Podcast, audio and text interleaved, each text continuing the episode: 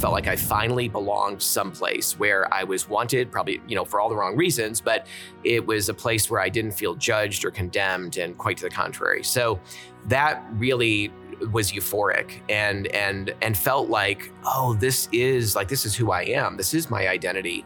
And everything kind of made sense. For me what inspired me to really change my life and direction is that I finally got to a place of feeling so much brokenness feeling like oh this this was euphoric in the beginning. This this looked like this is the promised land in a sense you know the lgbt community. I finally have a place to belong.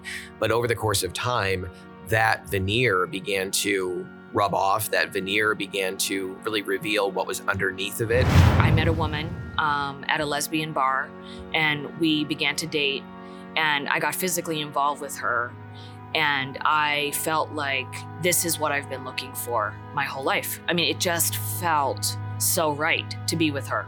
And my sister just came right out and asked me, What's going on? And I said, Well, I think I'm gay. And she had the best response. Like, I thought for sure she was going to tell me I was going to hell. But she didn't. I mean, she, she, her and my mom basically said, We do not believe this is God's best for you, but we love you the woman that was giving her testimony said what changed my life forever. She said, I decided I was going to follow the Bible because I realized that just because I felt something didn't make it right. Because that had been my entire justification for this lesbian relationship and believing um, that this is who I was supposed to be. First of all, I don't think I have any business marrying Melissa if I still believe that I'm a gay man, that that's my identity. Uh, even as a gay Christian, I don't identify um, myself as a gay man. I identify myself as a man made in God's image and a follower of Jesus Christ.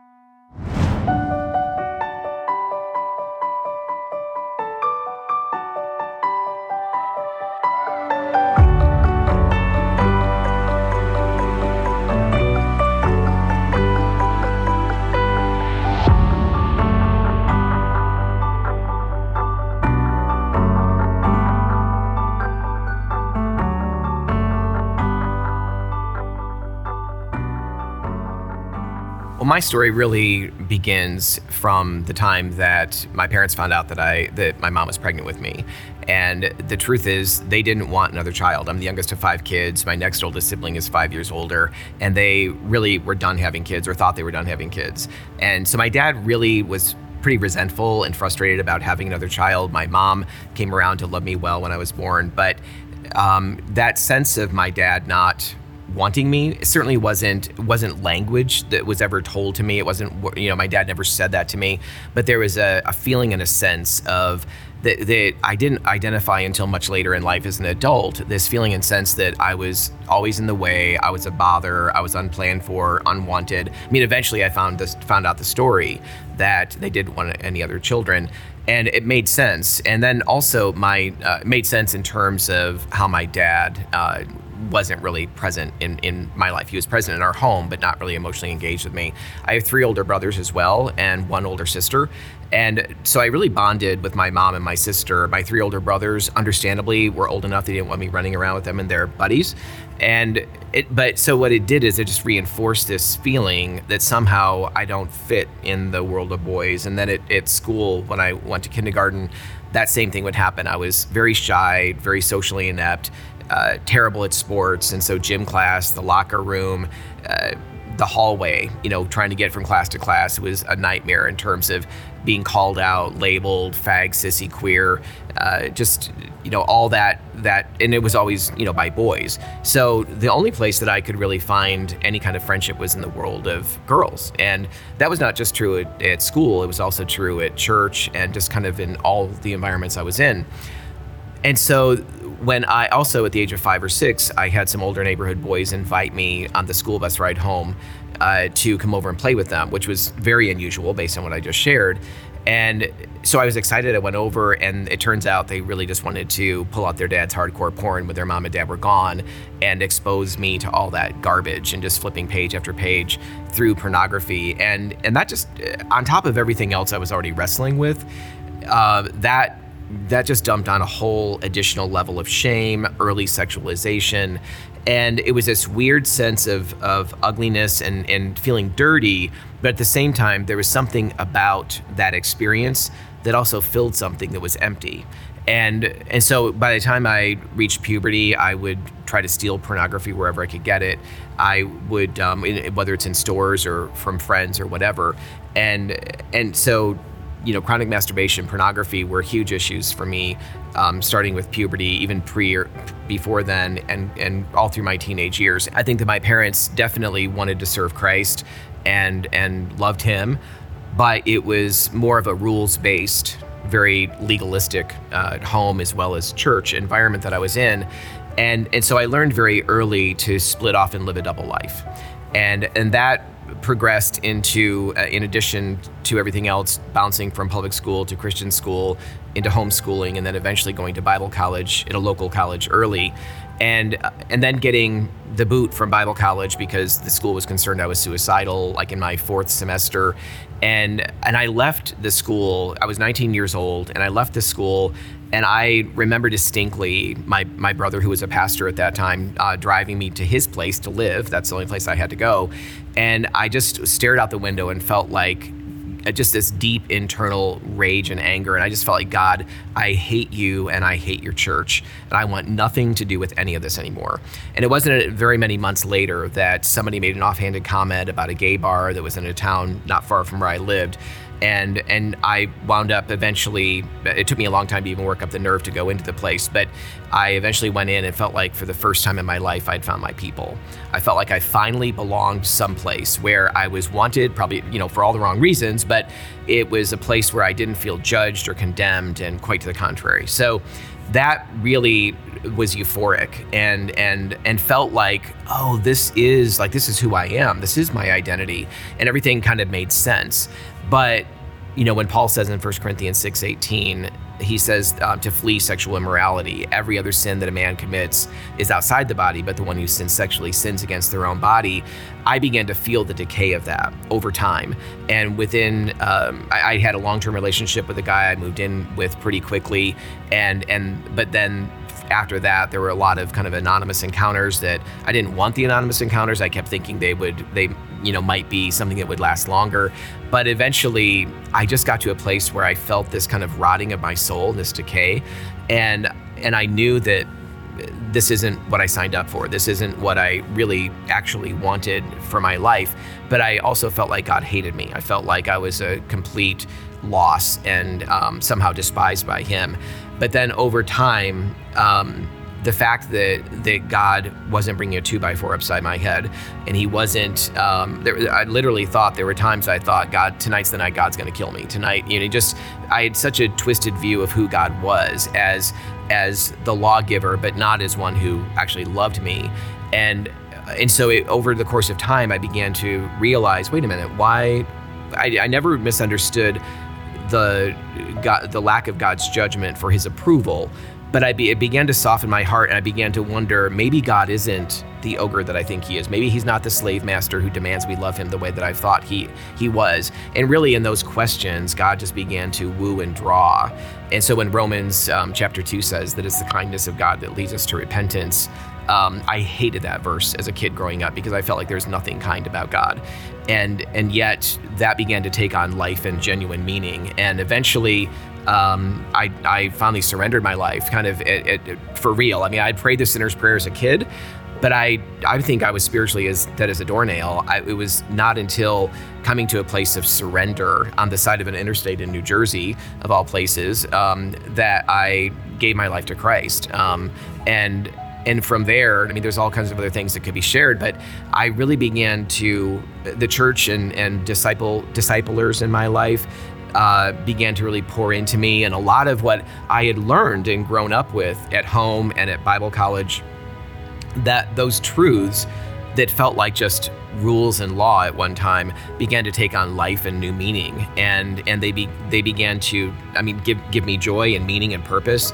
and direction. And so it was uh, over the course of a number of years where I um, pursued Christ. There was a, a period of time where I, I I went back into the LGBT world for a while after a, a, a massive loss in my life, and I again became angry and bitter with God over that, and did not deal with those seeds of bitterness and doubt and accusation against Him. And over time, they grew to a point of full on rebellion.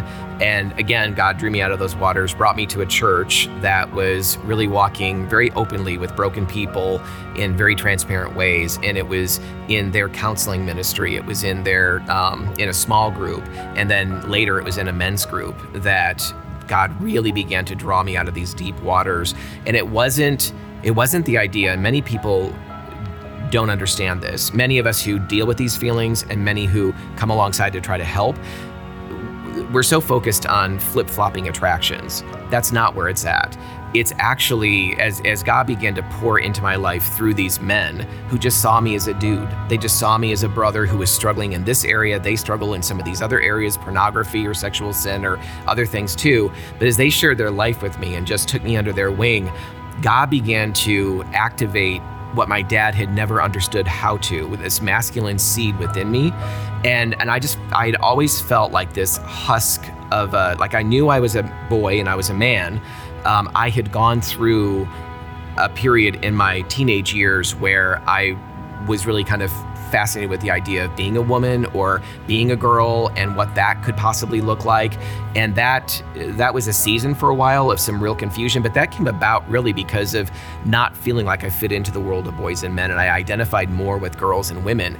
And I have no doubt, there's zero doubt in my mind if I were, you know, 14, 15, 12, 16 today, I would absolutely uh, be embracing transgenderism there, you know, in, in that confusion. And but with these men, they poured in in such a way that um, God really activated that place of that masculine seed and it began to grow. It began to take root. And Melissa and I often talk about the fact that we still deal with some levels of same-sex attraction. I mean, it's it's not completely gone, it's not totally eradicated, which was a desire of mine at one time. But what we've realized is that doesn't have to prevent us. I mean, everybody on the planet, every Christian deals with desires that are contrary to God's word or following him, and we have to daily take up our cross, deny ourselves and follow after him. And over the course of weeks and months and years of time, it's gotten easier and easier to do that. But it's not as I focused on, oh, I want to, I want to be opposite sex attracted. It was as I allowed the Lord to build me up as a masculine being, made in His image, that that that became stronger and actually gave me a desire to be deeply and truly connected um, to a woman, to Melissa. Actually, it's our 16th anniversary coming up on uh, September 8th. So it's it's just been an amazing journey for us, really.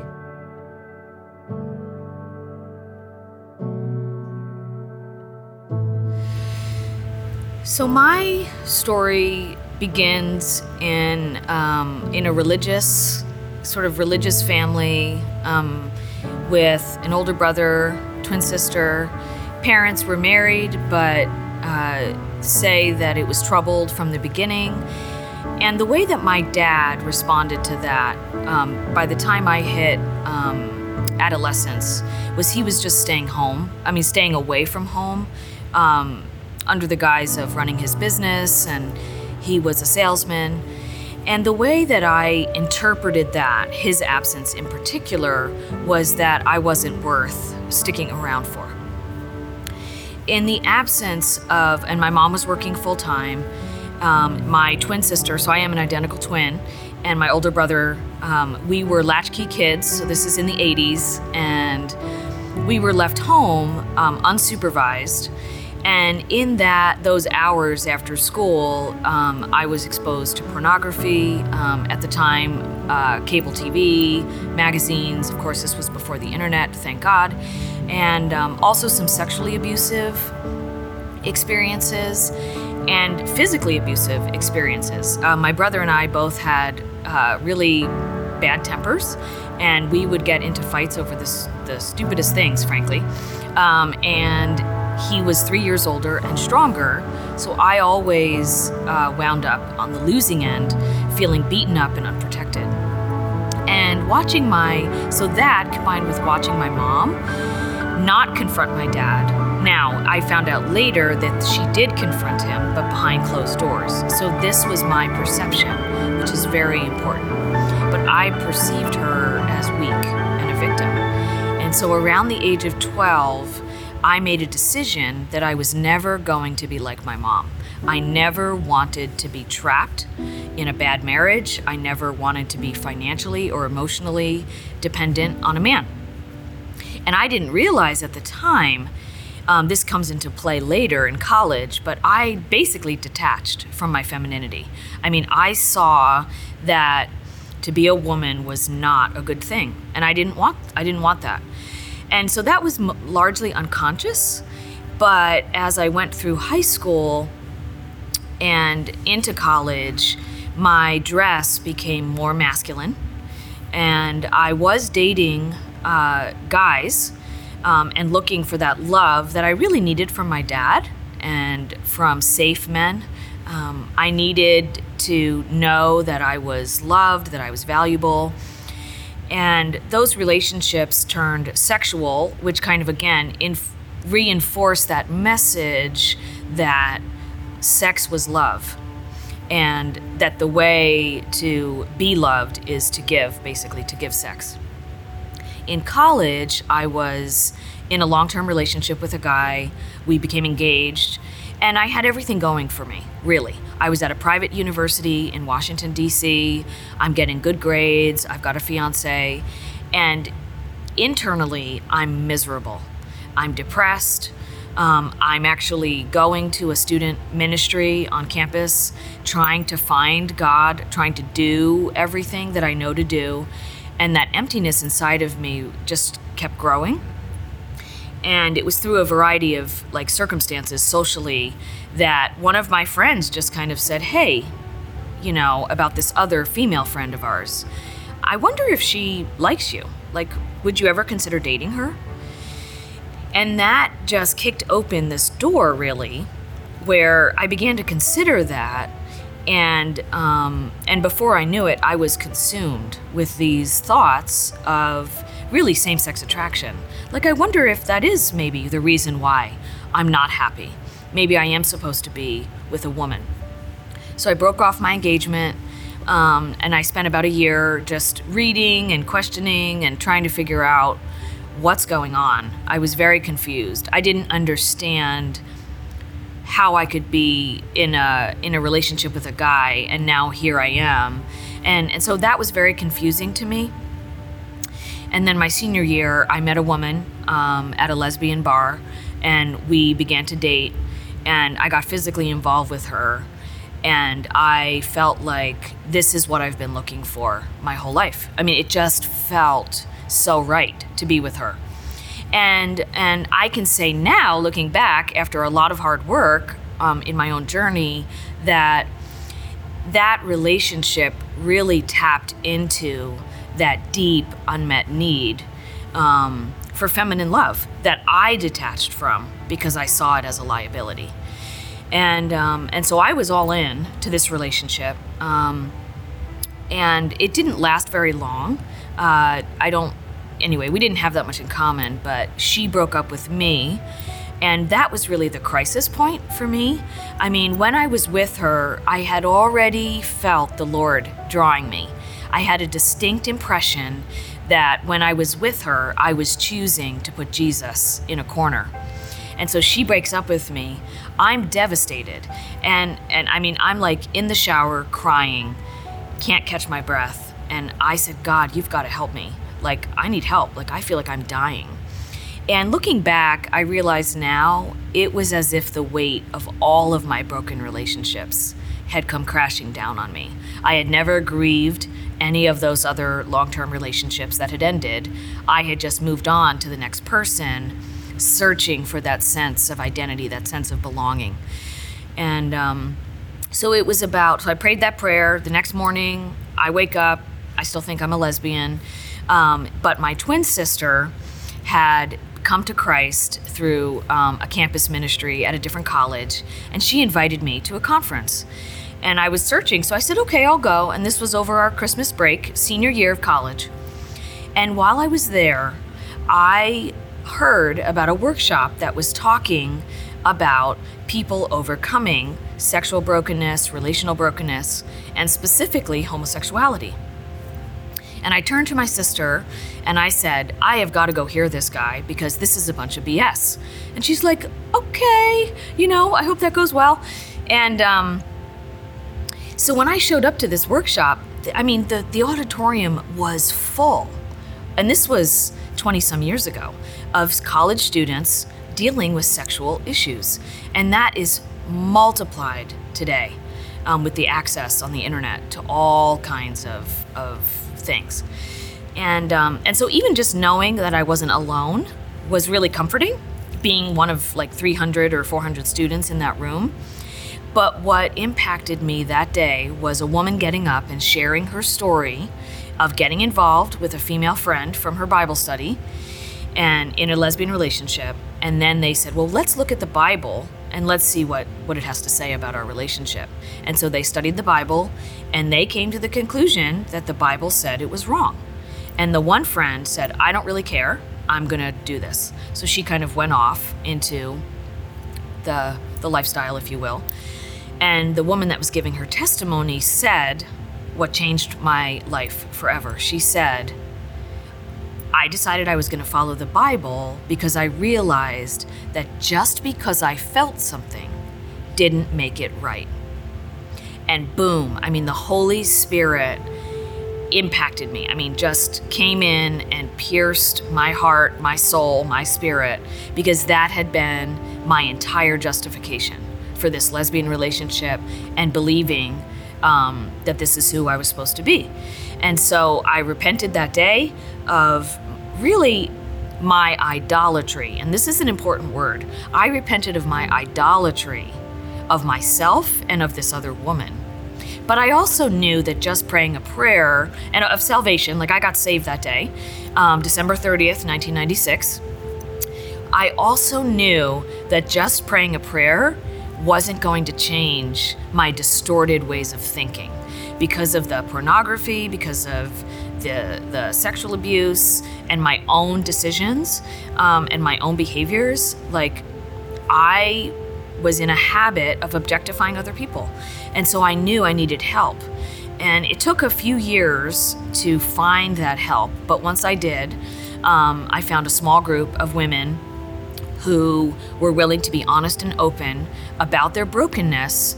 And we committed together to inviting Jesus in to those areas of brokenness, to begin to heal those wounds that had driven um, you know, in my case, a lot of my sexual brokenness, and and specifically, um, the Lord brought to mind that decision I had made to never be like my mom, and I realized that that was my attempt to protect myself, and that I needed to choose to lay that down and allow God to protect me.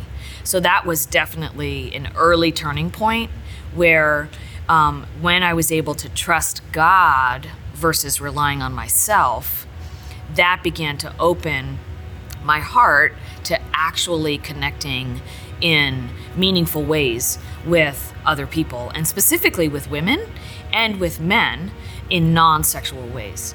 And so that was really, really important. Um, I, you know, it was a, a process over years, I would say uh, for sure in terms of, of lessening my same sex attraction. Um, I still experience some same sex attraction.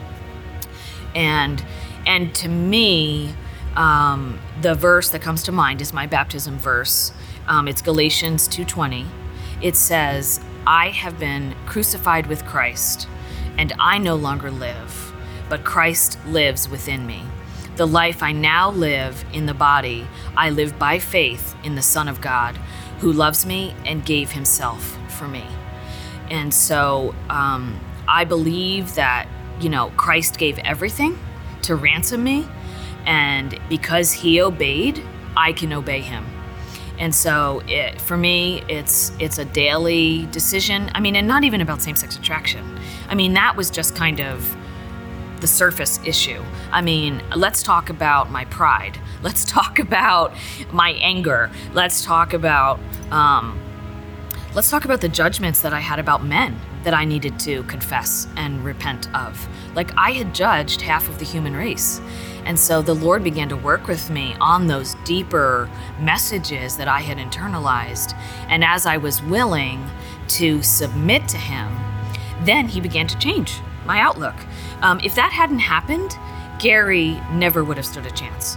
I mean, it would have been Jesus. a. I know it would have been a minefield. Um, and uh, yeah, he would have been roadkill. So, um, so grateful for just the all the Lord has done, and um, and then as a result of that healing process, then that's when God called me to help other people, um, and so that was when I finally got clarity on what I was supposed to be doing with my life, and and that's what I love about God. Only in God's economy can He use our brokenness and our wounds and turn it around for the good of the kingdom and for other people.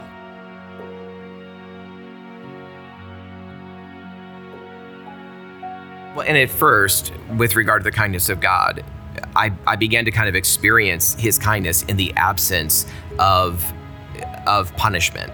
And and that is really what opened the door for me to wonder if there was more to God than what I had judged um, him to be. And then over the course of time, this invitation of of coming into the kingdom. I'm very much very similar to the prodigal, you know, who's who's feeding the pigs and eating the food that they're eating basically and one day he comes to his senses and realizes I don't even I don't have to be here. I can actually go home. And he's thinking he's going to go home and, and be one of the hired uh, help you know basically.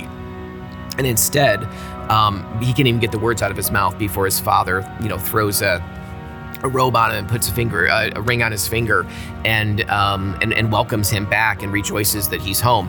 And and in so many ways I felt like that's who God uh, that because my eyes were so dark and I had such judgment against him when I was willing to to to ask the questions of maybe all of that was wrong uh, it, that's really when God began to open up and show me no I'm I I've been with you through all of this like you've you've dragged me through every sexual relationship that you've been in you know you've i've been present i have never left you yes there's been a, a, veil there's been a there's been a chasm because of your behavior but i have i've always been here and i've been waiting for you to actually come home. I've been waiting for you to come back, and I've been working for you to come back. I've been drawing you with the cords of kindness that um, I think it's Isaiah talks about.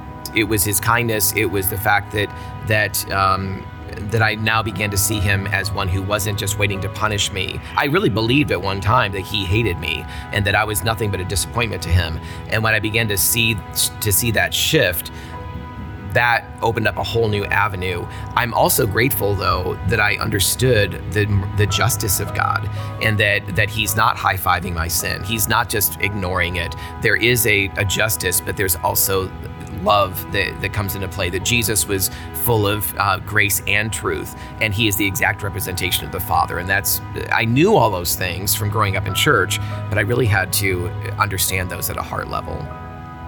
Well, and also going back to uh, talking about this idea of the kindness of God. I mean, I it is astounding to me today to that God ever raised me out of the place that I was once in a, a, bartender at a gay club, living fully into that life, identifying with that world, and that he would raise me out of that to to sonship first of all, but then t- to be able to go on staff with the church that that helped me when I came there addicted, broken, confused, just a total mess. And a couple of years later, I'm working on staff at that church. I worked there for 12 years, and my final role is as a pastor of Soul Care Ministries, overseeing support groups and counseling program, the counseling program that helped me. I mean, what an amazing thing for God to take that and turn it around. And also, it's really important that I needed to get to a place where I was okay with remaining single and serving God. I needed to get to a place where it wasn't all hinging on, oh, I need to be married, I need to be with somebody else.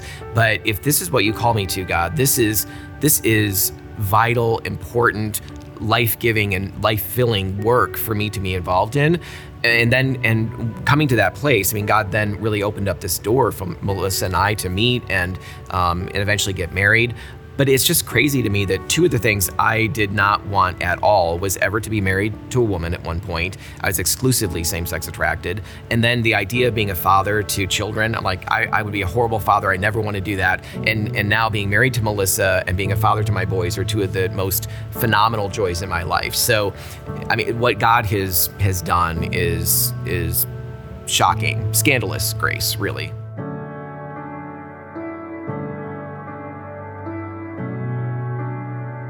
Um, yeah, a lot of people have a, a, question or doubts about, or even a strong belief that same sex attraction or transgenderism develops um, in birth. It's something that people are born with. I do not see that as, being the case at all. I mean, there's there's there are no really solid scientific studies that actually give evidence to that at all, and it's not because of a lack of time or money that's been thrown at trying to prove a genetic link uh, or a, a, a preborn link to homosexuality. Also, identical twin studies actually, if you look at those in relationship to this issue, actually really share, shows that it's it cannot possibly be genetic uh, because identical twins. It, the numbers where one twin deals with same sex attraction and another twin does, depending on the study, you're looking at somewhere in the 20 percentile to 30 percentile range. If it was genetic, then every twin, identical twin, would struggle or deal with the same issue uh, up into the 99 point whatever percentile or 100% of the time. I think twin studies actually show it's more environmental and more nurturing than it is um, uh, something that we're born with. Also, this is important too. Dr. Lisa Diamond, who's a lesbian researcher, uh, has she's she's done some of the most uh, important work on sexual fluidity that's out there. She's not a Christian. She's she full on embraces uh, you know lesbianism and the LGBTQ community, but her work says that um, we have got to stop saying that we're born this way and we can't change because her research shows that that's absolutely possible. So really, in every way. Um, but and also Melissa and I have had conversations with hundreds of people who have been on this journey as well. And from the conversations we've had, we've heard too many um, stories, each story unique, but so many common themes that have been played out in terms of the nurturing process in the way that people have experienced environment in their family dynamics and other important relationships that feed into the potential for um, the development of same-sex attraction. One thing that's really important to say here is that we don't believe that that things that happen to us over the course of our, our childhood development, none of those things are determinative. They don't make us become something, but they do create an environment in which those seeds can really take root of a variety of issues, but certainly as well as same sex attraction. Like I said, I have several older brothers, and none of them dealt with same sex attraction at all. They, two of them had really deep, broken relationships with my father, profoundly so. Like they left home early just to get away from him when they were still in their teenage years. And, and yet they really had more of a, uh, developed uh, more of a womanizing, um, you know, or or a, a, a, craving for love. One of my brothers has been married five times, and so it just because we've experienced similar things in our environment or with our with our parents or others around us, it doesn't mean that it's determinative towards same-sex attraction. But what it does mean is um, how we perceive things and how we individually process the environment around us plays probably the biggest role in in how the environment shapes us and develops us over time. And if I can just jump in, I don't know if this is appropriate, but I think that's really important that what we experience growing up, um, those similarities with other Christians that don't deal with same sex attraction, that's actually really good news because I know for me, I felt a unique sense of shame mm. about my same sex attraction. And so when I was able to get into a small group with other women that were sharing their issues of brokenness and, and what they had experienced, I realized, wow, this is really similar to what I've experienced. And they just went in a different direction. And so it was so helpful um, in lessening my shame and making me feel like I, helping me feel like I wasn't so uniquely flawed in a way. And so that was so helpful.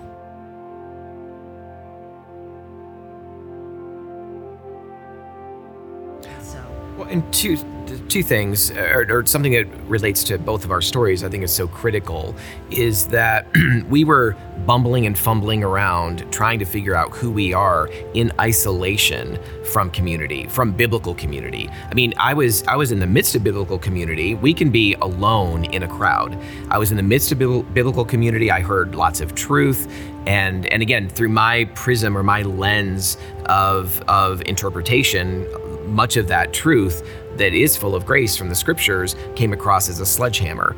And uh, but in both of us are talking about the fact that we needed vulnerable community. Uh, Melissa primarily needed some women in her life uh, in the beginning, and and brothers came along and also affirmed her.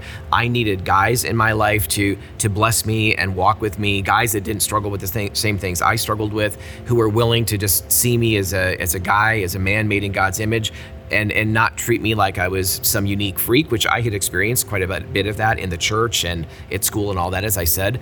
But apart from community, uh, we would not be here mm-hmm. if it wasn't for biblical community. We needed both God's truth and God's intervention, but we also needed uh, that happening in the context of being lived out in community. The earliest time that I can remember growing up in church, there were a lot of things that were unhelpful. I grew up in a dynamic where nobody was really honest or real about anything going on in their life. It was just something we did not practice. All of those personal things, difficult things, sinful things were kept in private um, or they were kept within the family or whatever. And it was nothing that anybody knew anything about. So as a kid growing up in church, I never heard stories of transformation. I, I heard lots of prayer requests for so, someone's you know, physical ailment or cancer or something else, but I never heard anything about the need for God to really intervene in a significant way in some area of sin in someone's life or wounding.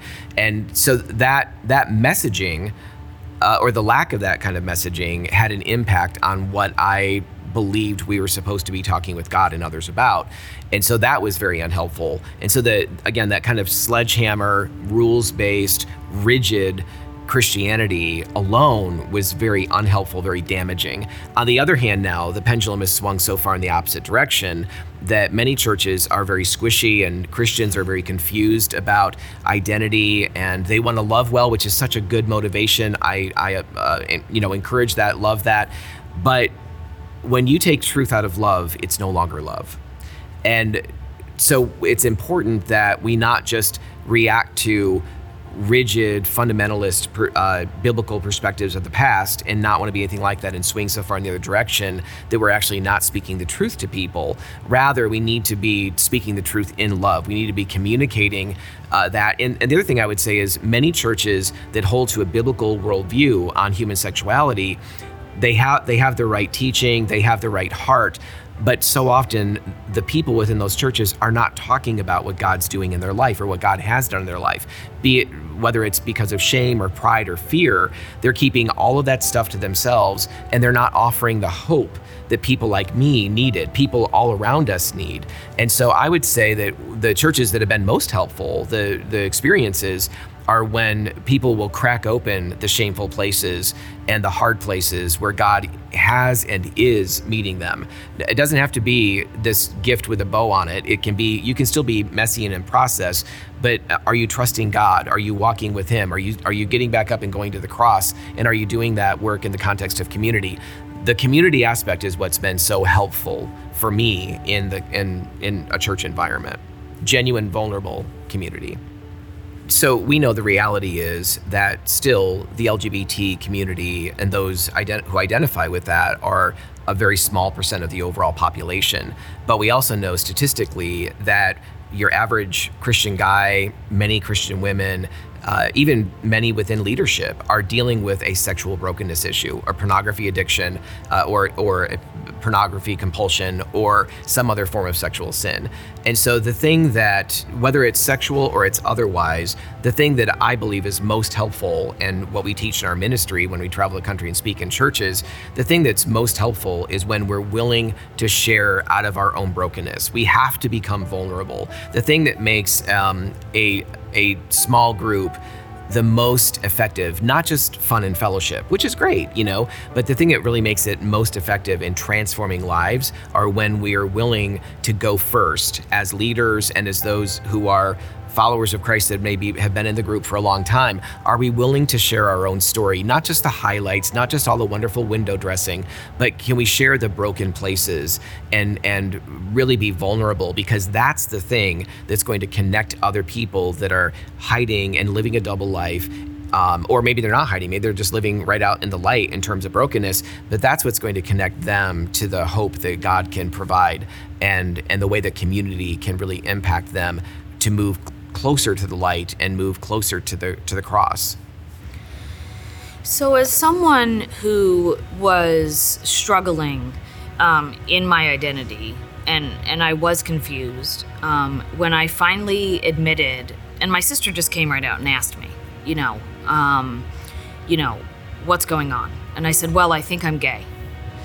And she had the best response. Like, I thought for sure she was going to tell me I was going to hell but she didn't. I mean, she she her and my mom basically said, "We do not believe this is God's best for you, but we love you."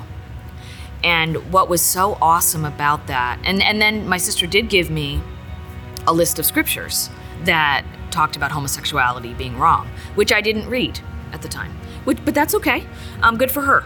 But so what was so awesome about her not being um, harsh and judgmental was that it left the door open that later when she invited me to that conference i was willing to go because i was searching.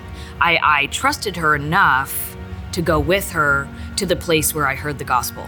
And i heard the reality about my own brokenness.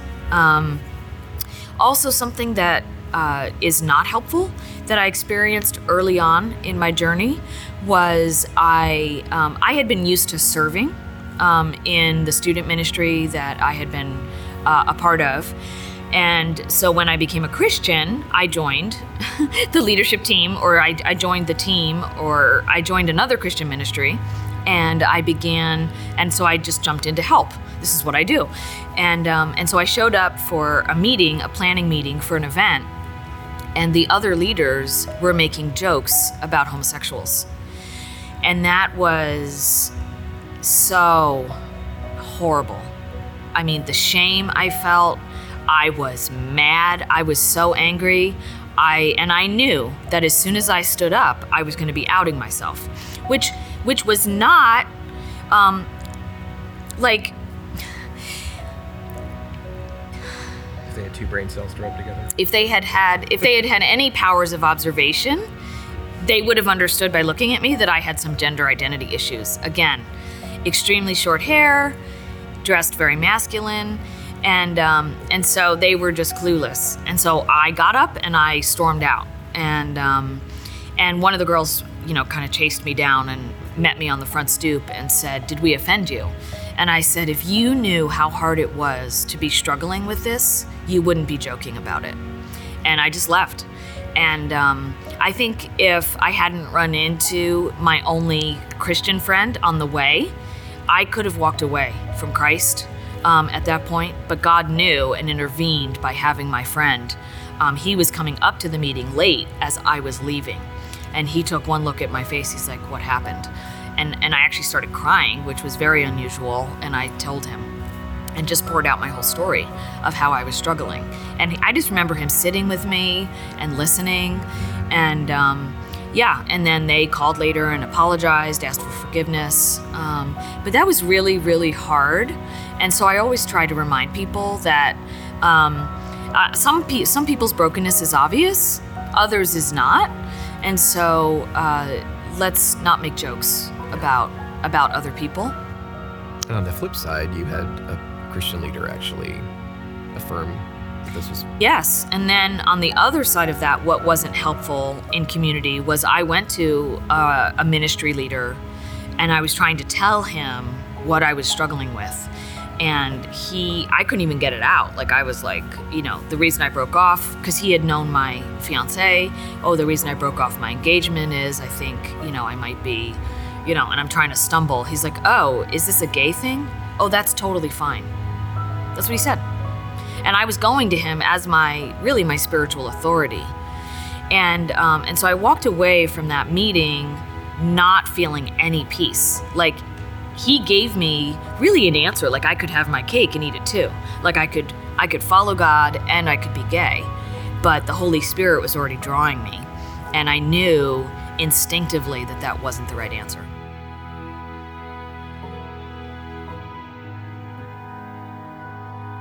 So there seems to be a lot of confusion in the church that's that's actually growing in in really strong evangelical churches that that understand God's um, prohibitions around sexual sin of all kinds, heterosexual, homosexual, what have you. But within many of those churches, there's confusion around oh, is it a good thing or is it an okay thing to identify by my desires or my attractions?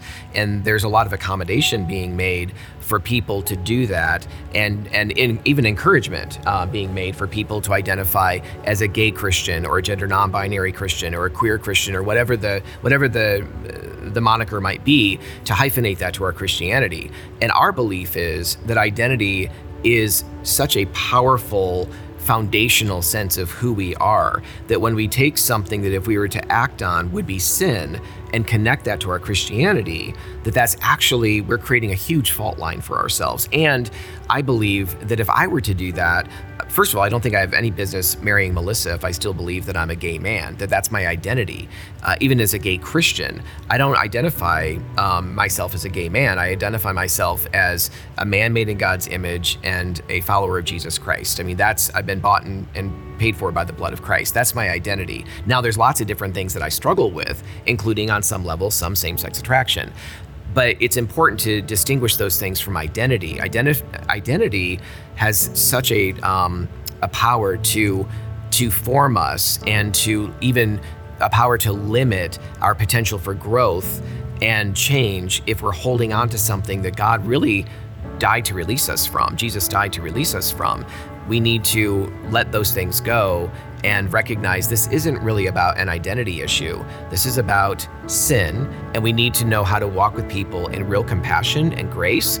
And when people walk in the door, by the way, and they identify themselves as a gay Christian or as someone who's gay, we don't need to correct that. We don't need to to in any way, frankly, be concerned about correcting those those wrong ideas. What we do need to know though is in our own hearts, in ourselves, we need to have a solid foundation of, you know what, that ultimately is not who you are but God is going to we we're we're so happy you're here. We want you to be in an environment where you're going to be loved on, you're going to hear the truth of God's word, and we believe and know that over the course of time, God is going to reframe your understanding of your own identity based on how He wants you to view it um, according to His design.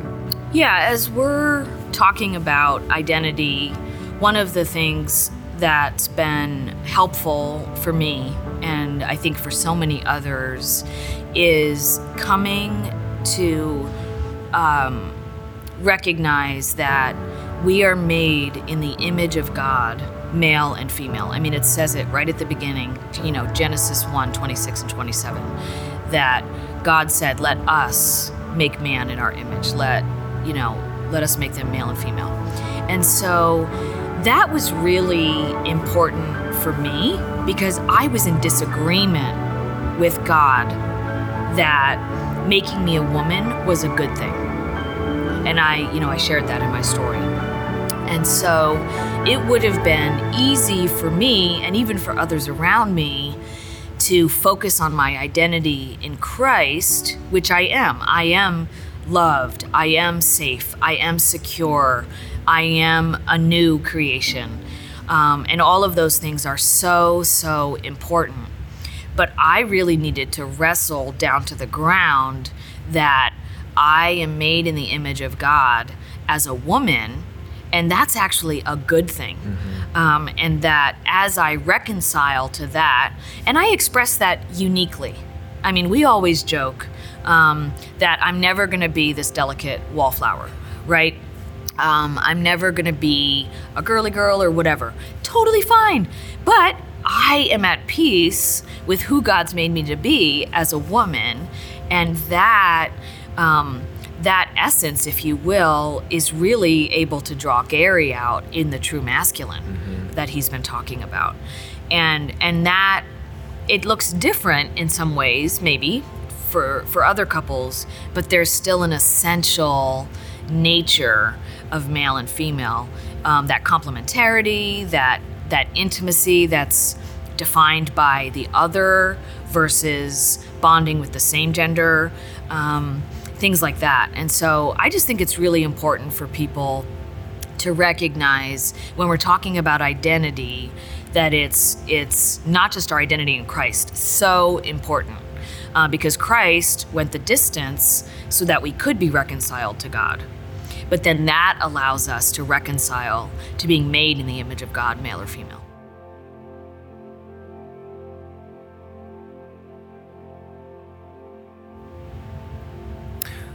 So, one of the things that I mentioned in my story is that there was a huge disconnect between me and my dad, which, by the way, was resolved years later. We became very close in the last 15, 20 years of his life. But that didn't make up for all of the gaps that were there during the all the stages of my childhood developmental years. And one of the things that I learned from that is when when I became a father is I was not going to be detached from my my children and I wanted to be involved in what was going on. I wanted I also understood at that point uh, the value of really embracing the reality that I'm a man made in God's image and that what does it mean to live that out? Like I want to live that out in its fullness. I want to lean into what that looks like. And it, it's not this caricature of just being a gym rat. It's it's something so much more substantial than that. And so part of that is being a man who um, makes commitments and keeps them, being a man who remains faithful to his wife, being a man who not just externally, but works even internally to do that, and also a man who is engaged with his children and not just leaving them to be raised by their mom. And, and so, especially with having two boys, it was really critical to to live out more of what it looks like to help my sons tap into their sense a good sense of being boys made in God's image and and and that there was an open bond uh, forming between us and there's open dialogue and so both of my boys feel very comfortable coming and uh, I say comfortable. They're willing to come and share things that they would otherwise be ashamed of. I would have never shared with my dad or anybody else for that matter because there's an established uh, ground of trust and place of trust that when they're wrestling or struggling, they can come and talk. They know I'm not going to shame them, uh, and they know that we're going to talk it through and pray about it, and that they're actually going to feel more loved as a result of it. So, yeah, those uh, understanding our masculinity and our femininity made as image bearers is such a critical thing, I think, in growing and blessing one another in our male friendships and our female friendships, and and certainly as as being parents and moms and dads. Dad, I think one of the biggest issues we're facing as a culture, um, it, both in the the world, but also within the church, is fatherlessness. And that fatherlessness is both because dads are not in the home in many cases, but it's also when dads are in the home, but they're emotionally detached. And that is causing all kinds of issues that feeds into identity confusion in the lives of their sons and daughters. So, as a mom, um, I think what was what is um, so important is that I've recognized that as a mom of boys, that I need to be okay with um, them forming a really, really strong attachment to Garry um, because that's what they need. So early on, um, thank God, because of the healing mm-hmm. I've experienced, I was able. I mean, I I hopefully have been a good enough mother. I mean, that's what they talk about in psychology, right? In attachment literature, is not a perfect mother, but a good enough mother. And and let me just say that the way that I am a good enough mother is I admit to them and I ask forgiveness mm-hmm. when I make mistakes but I was hopefully able to provide them with that secure attachment when they were infants, but then allowed them at the appropriate time to kind of turn away from me and to attach to their father. Um, and a lot of moms are really insecure about that. Um, and maybe they think, oh well you know maybe my my husband doesn't have what it takes maybe they see that he's not engaged and so to really encourage um, the dad to engage with their children. Um, so I really learned from my own healing how important it was to have that balance of of Garry and I working together, and then at the appropriate time to really let him do most of the heavy lifting because, especially for boys, that's what they needed. It would be a little different with girls. Another thing I just want to mention is that we talk a lot, Melissa, with women, uh, me with uh, in men's groups, or when we're sharing together publicly, that um, people do not need to have PhDs in human sexuality to have a massive influence on those who are struggling in every church. I mean, the, the, church is full of those who are struggling with sexual sin, regardless. And then the church has a number of people dealing with some identity confusion and issues. Certainly, that's true for young people growing up in the church as well. But the idea that I think many of us feel like, oh gosh, I can't say anything, I can't do anything, I, I, I don't deal with same sex attraction, so I just kind of have to keep my mouth shut. But the truth is, the gift of someone's presence, the gift of someone's time, and the and the willingness to walk alongside of. To, to, as a guy, not to, I, I was so blessed by men in my men's group who, when I finally shared my story, they actually drew closer to me. I expected them to be repelled, and and you know I thought Sundays, you know, when I'd show up at church, they kind of be like, you know, they they'd find other things to do. Instead, they were more drawn to me. They were they they would hug me. They would uh, they were just they did exactly what I needed them to do and and I didn't even know how much I needed at the time, but it was very healing. And so it's again, it's not this idea that we have all the answers. There's lots of answers we don't have. We can find answers, but it's more about am I going to be willing to walk with you and I'm going to am I going to be willing to actually share my life with you and my brokenness with you in open and vulnerable ways to give you hope that God can meet you in whatever it is that you're struggling or dealing with.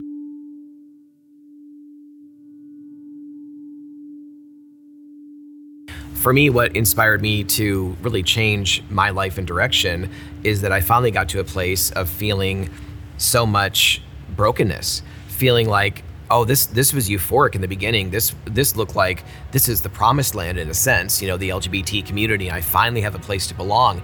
But over the course of time, that veneer began to rub off. That veneer began to really reveal what was underneath of it, and I I was I was exhausted by all of these multiple relationships. Again, I wanted to find Mr. Right and settle down for the rest of my life, but that wasn't the nature. It was kind of more of a revolving door of relationships and not even relationships, encounters. And I just became so exhausted by that. And and it was in that exhaustion that God just began to reveal himself more and more as as the faithful one, more and more as the present one, more and more as the only one who I mean he's the friend that never leaves or forsakes. And I needed that. I wanted that. And so that I, those were some of the motivations and then in addition to that it would be the church actually being the church who wasn't hiding behind this behind all this image management that so often characterizes the typical church those two things were huge in in um, welcoming me out of the darkness and to walk in the light. For me, I think that the the major impetus, if you will, to to change or to repent was being confronted by my own idolatry. Uh, I think that's a word I used earlier. That I had spent my life putting other people on the throne versus submitting to God. And and the reality that my idolatry led me into deception. That I had been deceived into thinking that this was who I was. And so as I repented of my idolatry, then I began that journey of being conformed into the image of Jesus Christ. And that's really where I think we need to do a better job as the body of Christ is helping each other become conformed to the image of Jesus Christ. Like grace cost Jesus everything. It's costly. And so that cost is what keeps me um, kind of on the straight and narrow, if you will. And it's also the lavish love of God. Um, like, God is my father, that I am adopted, I am chosen. I mean, really focusing on uh, on who God is helps me to stay focused on who He's created me to be.